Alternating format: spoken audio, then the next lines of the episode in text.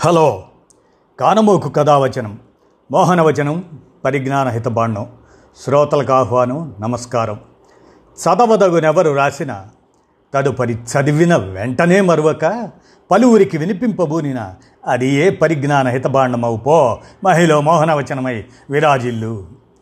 పరిజ్ఞాన హితబాండం లక్ష్యం ప్రతివారీ సమాచార హక్కు ఈ స్ఫూర్తితోనే కొందరు కృషివలులు వారి జీవిత స్వగతాలు ఈ శీర్షికనందు. Ramraj brand K. నాగరాజన్ జీవిత స్వగతమును మీ కానమోకు స్వరంలో స్ఫూర్తి నిమిత్తం వినండి.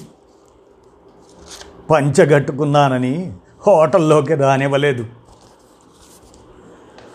ధోతి వేడుక పెళ్ళి గృహప్రవేశం ఇంట్లో ఏ శుభకార్యం జరిగినా మగవాళ్ళంతా తెల్లని పంచకట్టులో మెరిసిపోతుంటారు. వాటిలో చాలా వరకు రామరాజ్ బ్రాండ్కి చెందినవే ఉంటాయి. ఎందుకంటే పంచల మార్కెట్లో ఆ బ్రాండే రారాజు. దీని వెనుక ఉన్న వ్యక్తి ఆ సంస్థ వ్యవస్థాపకుడు కేఆర్ నాగరాజన్. తమిళనాడులోని వస్త్రనగరం తిరుపూర్ నుంచి దేశ విదేశాలకు రామరాజ్ సామ్రాజ్యాన్ని విస్తరించిన తీరు గురించి ఆయన ఏం చెప్తారంటే పంచగట్టుకున్నానని హోటల్లోకి రానివ్వలేదు. వ్యాపారంలో అడుగు పెట్టాలని చిన్నప్పుడే అనుకున్నా. అలాగని మాది వ్యాపారుల కుటుంబం కాదు. అందుకు కారణం వేరే ఉంది. మా ఊరు తమిళనాడులోని అవినాశి. వస్త్ర రంగానికి ప్రసిద్ధి అయిన తిరుపూరుకు దగ్గరలో ఉంటుంది. నా చిన్నప్పుడు ఒక ఆయన వారానికోసారి మా ఊరికి కారులో వచ్చేవాడు. ఆ కారుని చూడగానే పిల్లలందరం దాని వెనక పరిగెత్తేవాళ్ళం. అతను కారు ఎలా కొనగలిగాడని అమ్మని అడిగితే వ్యాపారి కాబట్టి అని చెప్పింది.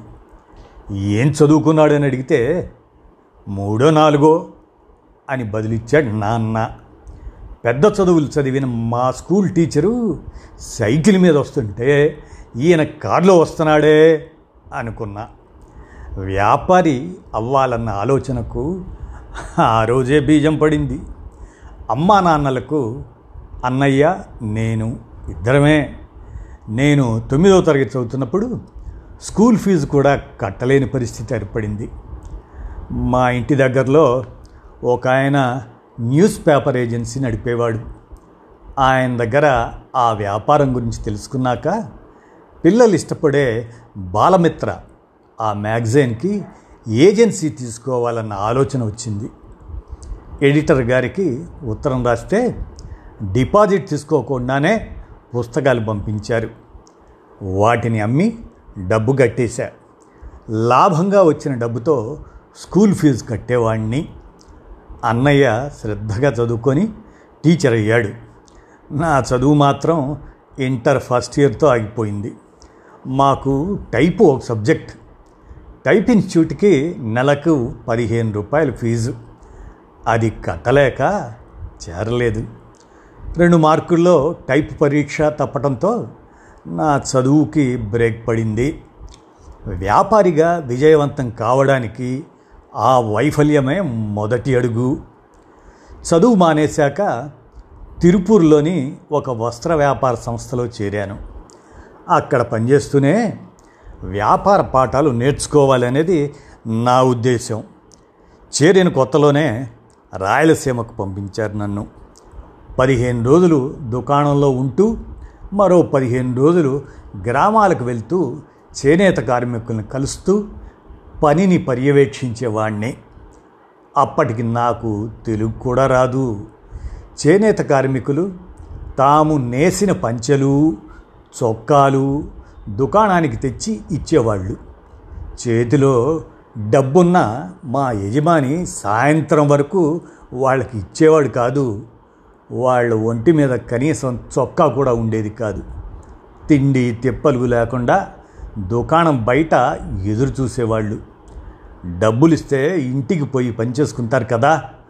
అంటే ముందు ఇచ్చేస్తే దుకాణాలన్నీ తిరిగి ఎవరు ఎంత ధర ఇస్తున్నారో ఆరాలు తీస్తారు. బస్సు టైంకిస్తే నేరుగా ఇంటికి వెళ్తారు అని బదులిచ్చాడు మా యజమాని. ఆ కంపెనీలో ఆరేళ్ళు పనిచేశాక సొంతంగా వ్యాపారం చేయాలనుకున్నా. నాన్న రామస్వామి పేరులోని రామ్ నా పేరులోని రాజుని ఈ రెంటిని తీసుకొని పంతొమ్మిది వందల ఎనభై మూడులో తిరుపూర్లో రామ్రాజ్ ఖాదీ ట్రేడర్స్ అనే పేరుతో పంచెల హోల్సేల్ వ్యాపారం మొదలుపెట్టాను. నిజానికి అప్పటికి తిరుపూర్లో లోదుస్తుల దిగుమతి వ్యాపారం బాగా నడిచేది. మా స్నేహితులు కుటుంబ సభ్యులు ఆ వ్యాపారంలోకి వెళ్ళొచ్చుగా. పంచెల వాడకం తగ్గిపోతుంది. ఏటికి ఎదురెదటం ఎందుకు? అన్నారు. నేను మాత్రం పంచెలకు డిమాండ్ ఉందని నమ్మాను. తిరుపూర్ చుట్టూ ఉన్న గ్రామాలకు వెళ్ళి కార్మికులను కలిశాను అప్పట్లో వాళ్ళకి మీటరు వస్త్రానికి రెండు రూపాయలు వచ్చేది. నాతో పనిచేస్తే ఏడాది పొడుగునా పని కల్పిస్తానంటే సరేనన్నారు. నా దుకాణానికి వచ్చేటప్పుడు ఖచ్చితంగా చొక్కాతో రావాలని చెప్పా. మీరిచ్చే డబ్బు మాకు తిండి ఖర్చులకే రాదు. చొక్కాతో ఎలా వస్తాం? అన్నారు. తిండి కోసం అదనంగా ఎంత కావాలి అని అడిగా. మీటర్కు రూపాయి అన్నారు. దాంతోపాటు చొక్కాకి మరో రూపాయి పెంచి నాలుగు రూపాయలు ఇస్తాను అన్నాను. రెట్టింపు ధర అనేసరికి వాళ్ళకి నా మీద నమ్మకం కలగలేదు. డబ్బు కోసమే అయితే అందరిలా బనియన్ల వ్యాపారంలోకి వెళ్ళేవాడిని నా బాగుతో పాటు నేతన్నల బాగు ముఖ్యమే అని చెబితే అప్పుడు నమ్మారు. అప్పటికి మార్కెట్లో ఉన్న వ్యాపారులెవరూ నాణ్యత గురించి ఆలోచించలేదు. పొరపాటున ఒకటి చిరిగినా రెండోది అక్కరకు వస్తుందని పెళ్ళిళ్ళు శుభకార్యాలకు రెండు పంచెలను తీసుకొని వెళ్ళేవారు ఆ రోజుల్లో. అందుకే మా పంచెల తయారీకి మార్కెట్లో ఉండే నాణ్యమైన పత్తిని ఎంచుకున్నా. నిజానికి పంచెల కోసం అప్పటికి అంతటి నాణ్యమైన నూలుని ఎవరూ ఉపయోగించలేదు. అలా మొదటిసారి ఎనభై ఐదు వేలు విలువ చేసే సరుకు తీసుకొని నాకు బాగా తెలిసిన పుత్తూరులోని ఒక రిటైల్ దుకాణానికి వెళ్ళాను. ఒక్కో పంచధర నూట పది రూపాయలు అని చెప్పా. అప్పటికే మార్కెట్లో ఉన్న ధర అరవై నుంచి డెబ్భై రూపాయలు మాత్రమే. ధరలో మార్పు లేదని ఒకవేళ స్టాక్ మిగిలిపోతే వాటికి తిరిగి డబ్బులు ఇస్తానని చెప్పా. అందుకు ఆయన ఒప్పుకున్నాడు. వారం తర్వాత వెళ్తే స్టాక్ అయిపోయిందన్నాడు నా నమ్మకం నిజమైనందుకు ఎంతో సంతోషించా. ఆ ధరకు అమ్మినా నాకు పెద్దగా మిగిలేది కాదు. అందుకని నిర్వహణ ఖర్చు తగ్గించుకునేవాణ్ణి. బస్సు మీద వెళ్తే నెలకు ఇరవై రూపాయలు అవుతుందని మా ఊరు అవ్వనాసి అక్కడి నుంచి తిరుపూర్కి రోజు పద్నాలుగు కిలోమీటర్లు సైకిల్ మీద పంచెలను తీసుకుని వెళ్ళేవాణ్ణి. మా దుకాణానికి వచ్చే వ్యాపారుల్లో కొందరు అంత ధర ఎందుకని అడిగేవాళ్ళు. నాణ్యత చూడమనేవాణ్ణి. నేతన్నలకు నేనిచ్చే రేటు చెప్పేవాణ్ణి. అవి నచ్చి ఆ రోజు నుంచి ఈ రోజుకి మాతో అనుబంధం కొనసాగిస్తున్న వ్యాపారులు ఉన్నారంటే నమ్మగలరా? కొన్నాళ్ళకు కంపెనీ పేరులో ఖాదీ దాన్ని కాటన్గా మార్చా. డిమాండ్ బాగా ఉండటంతో పంచెలతో పాటు షర్టులు తెచ్చాం. దక్షిణాది మొత్తం విస్తరించాం. మా వ్యాపార భాగస్వామి కూతురు పెళ్ళి రిసెప్షన్కి ఫ్రెండ్స్తో కలిసి చెన్నైలోని ఓ స్టార్ హోటల్కి వెళ్ళా. ప్యాంటు షర్టు వేసుకున్న వాళ్ళందరినీ లోపలికి పంపించి పంచకట్టులో ఉన్న నన్ను మాత్రం అడ్డుకున్నారు. అలాగైతే తాము వెళ్ళమని నాతో వచ్చిన వాళ్ళు పట్టుబట్టారు. నేనే వాళ్ళకి నచ్చజెప్పి పంపాను. వాళ్ళు తిరిగి వచ్చేంత వరకు బయట ఒక్కడనే కూర్చున్నా. అంతసేపు నాలో ఎంతో సంఘర్షణ. ఈ వ్యాపారంలోకి అనవసరంగా వచ్చానా అనిపించింది.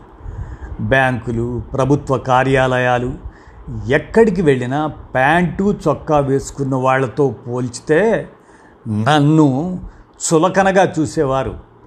ఇంట్లో వాళ్ళు షాపింగ్కు సినిమాలకు వెళ్ళినప్పుడు ప్యాంటు చొక్కా వేసుకోమనేవారు. పంచకట్టు అంటే గౌరవ మర్యాదలు తక్కువని పల్లెటూరి బైతు అన్న చులకన భావం ఉందని అర్థమైంది. అప్పుడే అనుకున్నా పోవాల్సింది ఆ చులకన భావం తప్ప మన సంప్రదాయం కాదు అని. మర్నాడే చెన్నైలో ప్రకటనలు రూపొందించే కంపెనీకి వెళ్ళి పంచకట్టు గౌరవం పెంచేలా ఒక యాడ్ చేయమని అడిగా.